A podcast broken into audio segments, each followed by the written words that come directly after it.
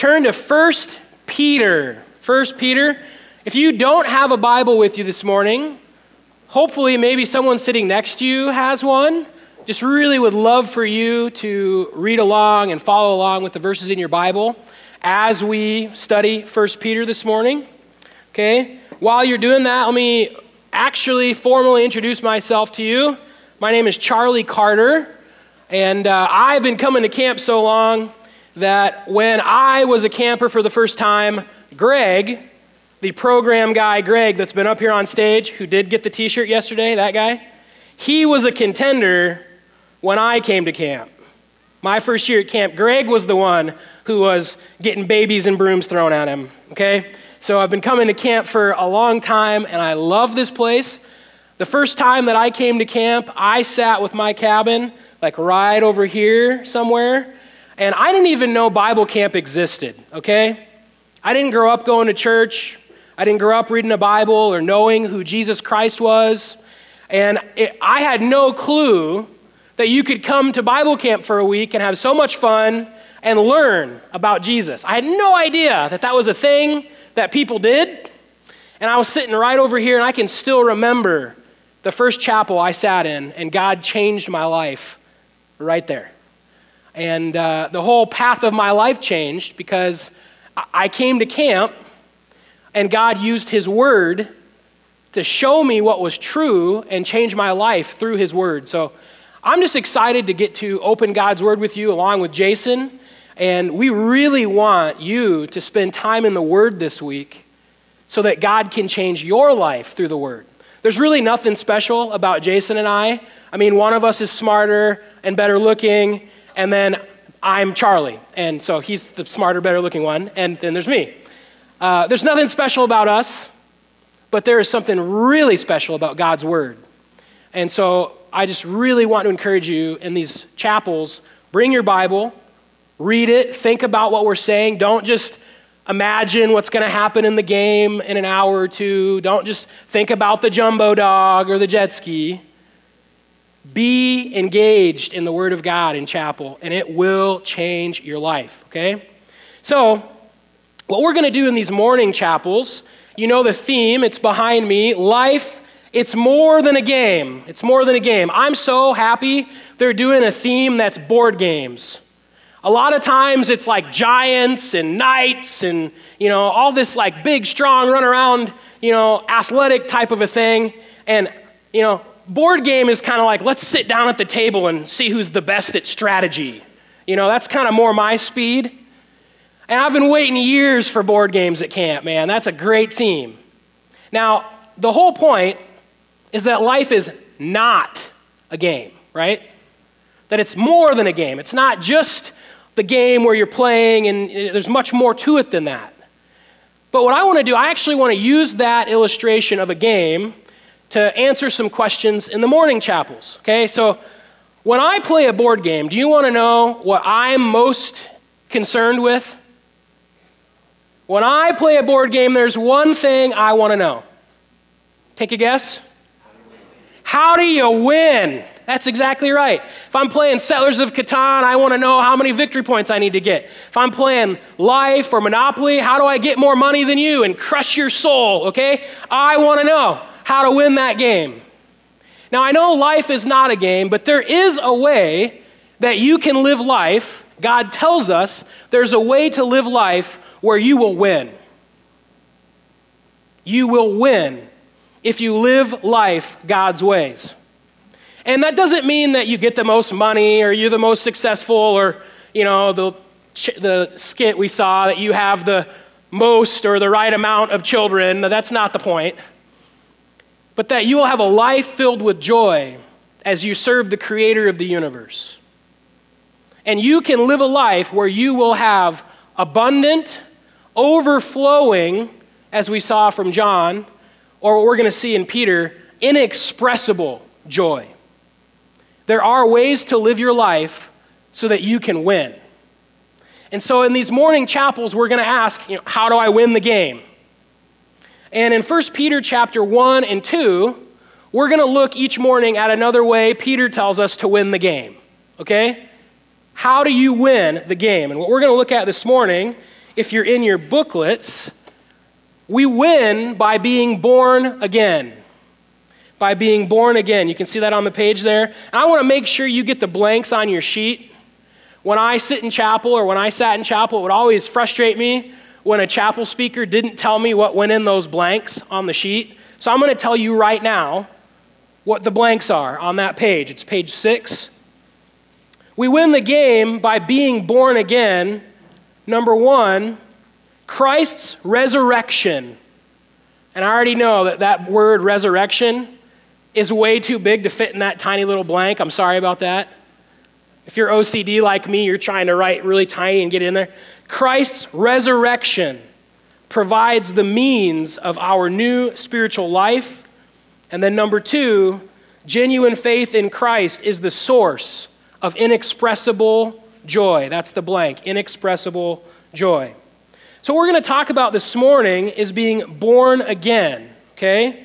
We win the game when we are born again, and I think that that will be very clear as we read through and study verses 1 through 9. So, let's start and we're going to read verses 1 through 5, okay? So if you have a copy, read along silently, follow along as I read it out loud, okay? And actually, we're going to start in verse 3, not verse 1. Verse 3. 1 Peter chapter 1, verse 3. Blessed be the God and Father of our Lord Jesus Christ. According to his great mercy, he has caused us to be born again to a living hope through the resurrection of Jesus Christ from the dead to an inheritance that is imperishable, undefiled, and unfading, kept in heaven for you, who by God's power are being guarded through faith for a salvation ready to be revealed in the last time. So go back to verse 3 again. Let's just work our way down through these first five verses. He says, Blessed be God. It's like praise, worship God. Okay, and the question that you should be thinking is, why? Blessed be the God and Father of our Lord Jesus Christ. Why, Peter? Why should I praise God? It's because of what he has done at the end of the verse. According to his great mercy, he has caused us to be born again to a living hope through the resurrection of Jesus Christ from the dead. God has given us what we do not deserve. That is what mercy means according to his merciful character, where he will give us what we don't deserve, he has caused us to be born again to a living hope through Jesus Christ. Now, what does it mean to be born again? This is a word or a phrase that's thrown around sometimes in church, at camp. What does it mean? You, there's some synonyms for it. If you've ever heard someone say, I got saved, or salvation, it's the same idea. It's that we, as humans, who are born spiritually dead, without a relationship with God, completely separate from God, He, God, comes down and makes us alive. He gives us new life. We were dead in sin. Ephesians 2 says this. We were dead in sin, but God made us alive. He brings life where there was not life in our soul that is cursed by sin and separate from Him, He restores and renews and breathes new life in our soul. He gives us spiritual and eternal life. We praise God because He gives us that through His Son, Jesus Christ. Now, it's very clear that what makes this possible, our spiritual life, us being brought to new life again, being born again, is Jesus dying on the cross. Don't miss what it says there. According to his great mercy, he, God, has caused us to be born again to a living hope through the resurrection of Jesus Christ from the dead. Now, Christ's resurrection is a perfect picture of what happens to us. Okay? Christ died and he's buried, right? There's death. Usually, dead people stay dead, right? Jason said last night, all these other religions, do they have people that they worship who have died and rose again? No. Jesus, who's a man, died on the cross. He's put in a tomb. They sealed it with a rock. And three days later, just as the scriptures predicted, he rose from the dead. Dead to life. Now, that is a proof to us that he is who he says he is. Jesus dying and raising again is proof that he is God and has the power to defeat and forgive sin. That's a proof to all of us that if we want to trust him, he is trustworthy because he's the one who has risen from the grave. It is through his death, where he died for your sin, and his resurrection, where he has conquered death, through that death, burial, and resurrection, that he offers new life to each one of us. And if we will trust him, he will cause us to be born again. We will have new spiritual life. Now, it's really hard to understand what this is like. It's hard to picture death to life. You know, you, if you go and Google like dead things that come back to life, you know what you're going to get? Zombies, okay? And we don't want to talk about zombies in chapel, but I do have a story that kind of gets us to think about this. So, one of the things that I love to do is hunt. Okay, anyone in here hunters? Hunters? Okay, there's some hands out there. Very good. So, one of the things I like to do in the fall is I like to climb up really high in a tree. And I have a bow and an arrow. Some of you are going to shoot archery this week. And I like to climb up there and I wait for the deer to come by and I like to kill them and eat them. Okay, now I know some of you are like, the precious poor deer. Yeah, I know. They get over it. So, there was one time, there was one time I was up in the tree, deer came by, and the perfect shot for an archer is quartered away. Like the deer is facing away from you, kind of at an angle, so you can slip that arrow right in behind their shoulder, right where their vitals are. And I made the shot on this deer, and that deer, like it took like five steps, flopped over. Now, I don't want to gross you out. I saw an adequate amount of blood that would indicate to me he's dead. Great job. I called my brother on my cell phone. Hey, Mike, what's up? I got one. Throw it in the car. I'll be home in an hour. And if you're ever wondering, yes, a deer will fit in the back seat of a Chevy Impala. Okay? Now, I thought this deer was dead. It had fallen down. There's blood. Sorry if you're not into this, okay? And I, I got down out of the tree and I'm walking over to the deer, and I, the deer is down on all fours, laying sideways. It looks really dead. And I got about five feet from the deer, and I'm not kidding you. It stood up on its just just the front legs, like pushed itself up, and like turned its head and looked at me. Was like, "Did you do this?" Now it it didn't actually say that. That was my interpretation of the eye contact. Like, did you do this? And it wasn't dead. But to me, I'm like, dude, that thing died and came back to life. It was motionless. It was on the ground. It's not moving at all. It's it's done it was back to life. And we had a nice theological dis- discussion, and he let me take him home. So, but that's what being born again is like. Now, it's not a perfect picture. To me, that deer was completely dead, and then boom, it's, it's up, it's alive. Realize that Jesus Christ died on the cross for you, paid for your sin, so that he could offer you new spiritual life. He wants to bring you from death to life. He's done that for you.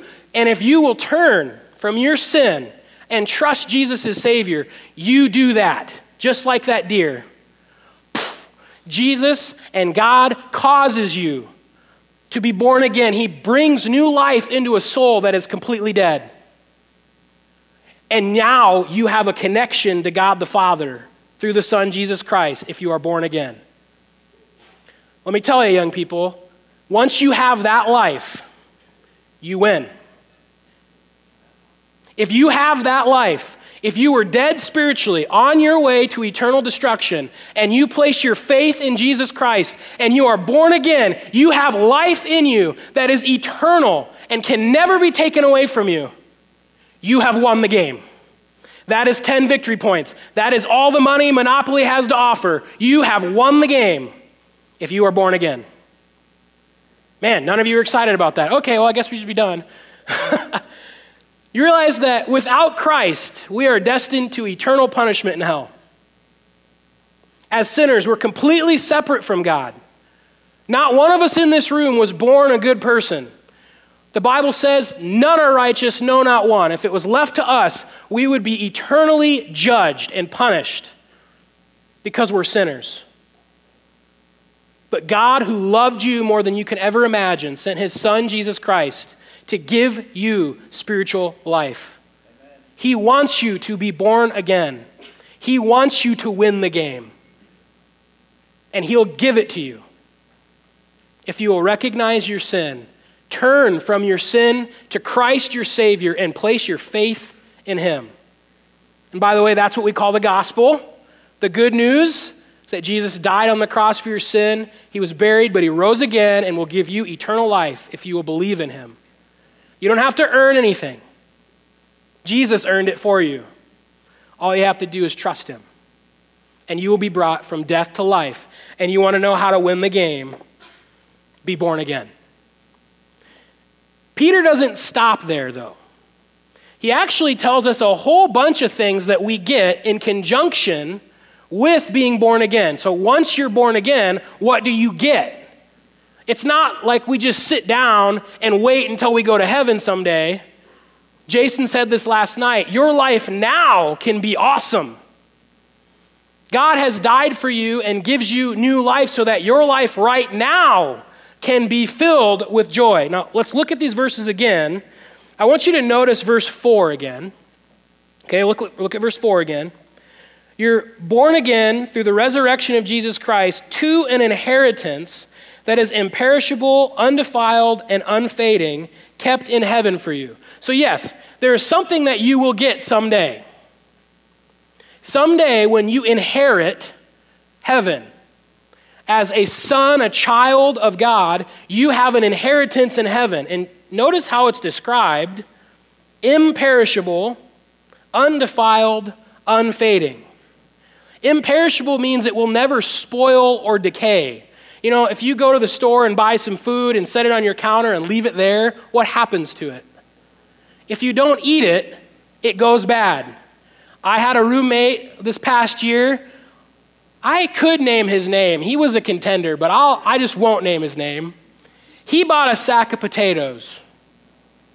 And then he got married a month ago and moved out. You know who didn't know about the potatoes? Me. And I noticed every time I'd walk into my kitchen, I would smell something. And I eventually found a very disgusting bag of what used to be potatoes. You realize that everything on this earth is like that? Under the curse of sin, the things on this earth get destroyed, they decay, there's disease. When you get to heaven someday, that's not what it's like. Because you're born again, you have eternal life. What you inherit in heaven is perfect, and it will stay perfect forever. That's pretty amazing. Now let's keep reading. Verse 6 is where I want to pick it up. In this you rejoice, though now for a little while, if necessary, you have been grieved by various trials, so that the tested genuineness of your faith, more precious than gold that perishes, though it is tested by fire, may be found to result in praise and glory and honor at the revelation of Jesus Christ. What he's talking about here at the beginning of verse 6 in this you rejoice. He's saying you have joy in the fact that you are born again and have an incorruptible inheritance. Your source of joy is not something here on this earth your source of joy is something that is being kept for you, that is imperishable, cannot be touched in heaven. Now, Jason, I'm so glad he talked about this last night the difference between joy and happiness. Okay? There are things in life that make us really happy, but the moment they are gone or the circumstance changes, we're no longer happy. Can you think of something in your mind like, oh, yeah, if that happened, I'd be really happy? Or when that is taken away from me, I'm really sad. There are circumstances that change and our emotions fluctuate with them. Joy is like happiness. It's actually expressed in very similar ways, but the difference is the source. Happiness draws from the circumstance. There's a very earthly happiness that you can get from earthly things happening. Joy has its source in something that's not physical, it transcends your circumstances. So that you can actually be joyful when bad things happen. Did you catch that there in verse 6? In this you rejoice, even if now for a little while, if it's necessary, you've been grieved with trial. These believers still have their salvation. They're still born again, even though bad things are happening. And because of that, they, that they have salvation kept in heaven, an inheritance that's imperishable, they're still joyful even though bad things are happening to them. As a Christian, you have a source of joy that can never be taken from you. We sang a song last night Christ, the sure and steady anchor. You are tied to that anchor, and it does not move because of things happening in your life on earth. He doesn't change ever. His word to you is 100% faithful. If He saves you, if He causes you to be born again, that's never going away. Even if you're a janitor, married to a teacher with a thousand babies, which, you know, maybe not the most preferable life. But if you're saved, if you're born again, no one can ever take that from you. What you have in Christ is the ultimate source of joy. Now, look at verse 8. This is where Peter, I think, tries to express what this is like. He tries to describe this, and he actually says he cannot describe it. Verse 8 Though you have not seen him, you love him.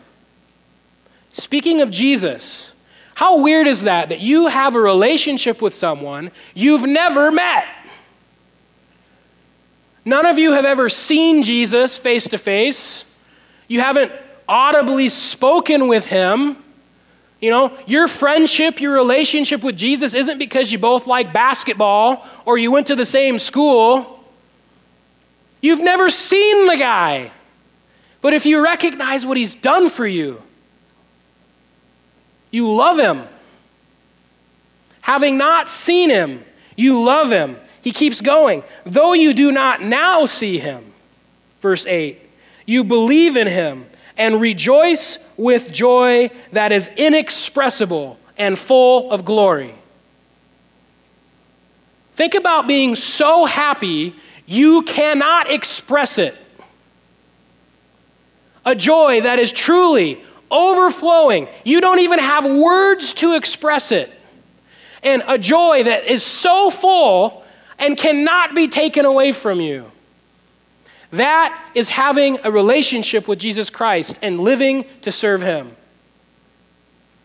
Those people, Christians, or just anyone who think that believing Christ is boring, I don't think get it.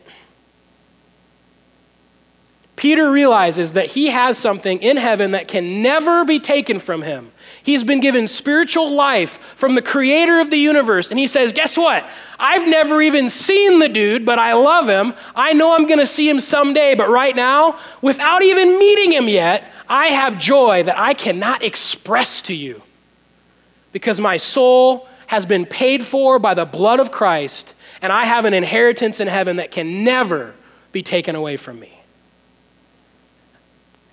If you have that today, you should have inexpressible joy no matter what's happening in your life. That doesn't mean that pain doesn't exist. You think about the most painful thing you've ever gone through. For me, it was when my dad died. My dad was my best friend. And he's a believer. I know I'm going to see him again. He's in heaven right now. That was really hard. I had joy on the worst day of my life because of Christ. When my dad died, it's actually, I wasn't at the hospital. He told my mom before he went into the operating room, hey, if I don't come out of the room, I'm going to go and see Jesus. It's totally fine. And he was just, he's just loving life. He had no idea he wasn't going to wake up. And I knew that too. Didn't matter what was happening here on earth. Yeah, he died. He's not dead, he's alive. He was born again. He has an inheritance right now that he's living in in heaven with Christ. And nothing can ever take that away from him. Can't take it away from me either. That was really painful, but you know what I had? I had joy because I was anchored to Christ in the gospel. And you can have that too. Now, I want you to think about the last time you were really happy. Like, what's the happiest moment you've had recently? And I was trying to think about this too. And uh, I know we've joked so far yesterday that a couple of us are Iowa Hawkeye fans. I'm sorry if you're not an Iowa Hawkeye fan, but I'm going to talk about Iowa Hawkeyes right now. So please don't tune me out, you know. So there was a really big football game last fall. Two top five football teams, Iowa and Penn State, were playing. And I had the opportunity to go to that game. Being in Kinnick Stadium, and if you don't know, that is where Iowa plays football games, Kinnick Stadium. Being in that stadium for that game, it's the loudest crowd I've ever heard in my life. There was one sequence where the crowd caused, I think it was three or four false start penalties on Penn State in a row because they couldn't hear the, the quarterback trying to clap his hands to snap the ball. It was that loud. There was a lady I'd never met in my life sitting next to me. We became best friends that day. Okay? And it's because, like, Iowa ended up winning that game. It was so loud in there, I turned to her and just tried to say something. She's right here. And you could not hear the words coming out of your own mouth. And man, when Iowa scored the touchdown to go up, Everyone's screaming. We were so happy. Now, highest of highs.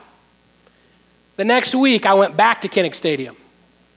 We played unranked Purdue, and we got, we got it handed to us. We're a top, I the number three team in the nation. You got beat by an unranked Purdue team.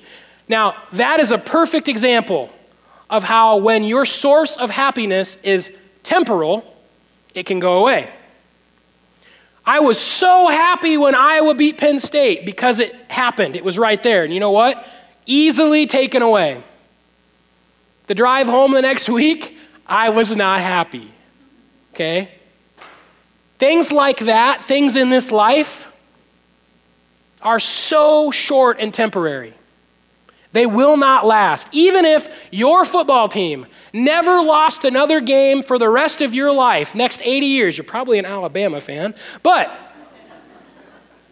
even when you get to the end of your life and you die, what's it worth? It's now gone because you're gone. You don't want a source of happiness that's in this earth. You want something that is going to be eternal, especially when difficult moments come. When pain happens in your life as a believer, you don't want, well, my football team beat the other football team. In that moment, you want something that cannot be taken from you, right? And there's only one way you get that it's turning to Christ and letting Him give you spiritual life as you believe in Him to forgive your sins. That's it. He is the source of life. He is the source of joy that can never be taken away from you. It's not like a Hawkeye football game, it's much bigger than that. And so I want you to think about that. Do you really have a source of joy in Christ that you know can never be taken away from you.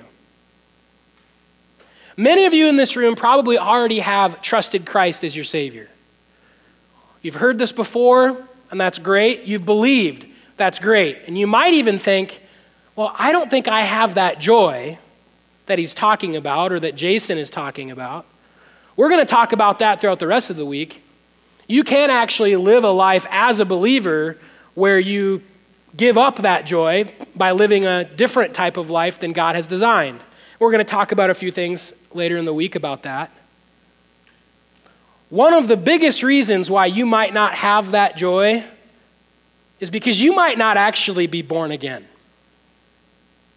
Now, I didn't grow up going to church, but I was a religious person. I thought I had it figured out. I thought I knew how I was getting to heaven. And it was because I thought I was a good person. I have a brother, Michael, and I compared myself to him.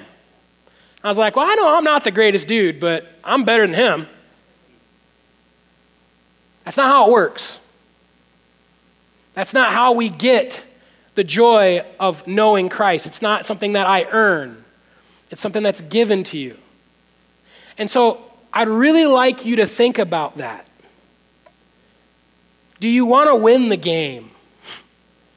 If you want to live a life where you are winning the game, you cannot win without being born again. And so I really want you to think about today, throughout the rest of the week, if all you got from coming to camp this year was you recognize that you were not born again, and then you turn and trust Christ and let Him save you, that is the most successful week you could have. If that's all you get this week, is, you know, I realized I wasn't born again, and I wanted to be, and I trusted Christ, that is absolutely what you want to do because you'll win the game. So I'm going to close in prayer here in a moment. Now, when I say that, I know you start like dialing down, but keep listening to me. I'm going to pray out loud. And I'm going to thank God for this because I have this. When I was 16 years old, I realized I wasn't born again, and I trusted Christ. My life's never been the same. Okay? That might be you in this room. You've listened to Who is Jesus last night. We learned how amazing He is. He's the resurrection and the life. And this morning we talk about how He gives us spiritual life when we trust Him, when we, when we turn from our sin to Him, and we're brought to death to, from death to life. As I pray out loud, I'm going to thank God for doing that in my life. If you can't recognize that He's done that in your life, you realize as I pray out loud, you can pray to Christ right now, silently in your seat. You don't have to talk to anybody. You can turn to Him and trust Him and say, God, I want that. I want to be born again. I want to win the game. Now, if you pray that in your seat today, I would just ask, would you please talk to your counselor later? Let them know that that's something you're thinking about. But I would, I would ask you, as I pray out loud, to think about that. And then, if that applies to you, you can ask God for that. You can win the game right now. It's by turning to Christ and being born again. Okay? So I'm going to pray out loud, ask you to pray silently where you're sitting, and then after that, I have a couple of uh, comments and we'll dismiss you. So let's pray. Heavenly Father, thank you so much for your word. God, thank you so much for giving me new life. God, through your Son, Christ, and what he did on the cross, you saved me. And I will never deserve that, never earn it. God, you gave it to me as a gift, and I'm just thankful that you have caused me to be born again through the resurrection of your Son. God, thank you for those people in my life that shared the gospel with me and I'm just thankful that you opened my eyes to put my faith in you. And God, I'm pretty confident in a room of this many, there's probably one in here who's not born again. I don't know that. They might not even know that, but you do. And God, I just pray that this week, maybe not right now in this moment, but this week, as Jason and I have times to open the Word, God is in uh, counselor time and cabin time. All of these kids are doing devotions in your word. I pray that your spirit would be among us, that your spirit would open the eyes of everyone here to help us see what we can't see on our own. Our need to trust you, our need to turn to you in faith.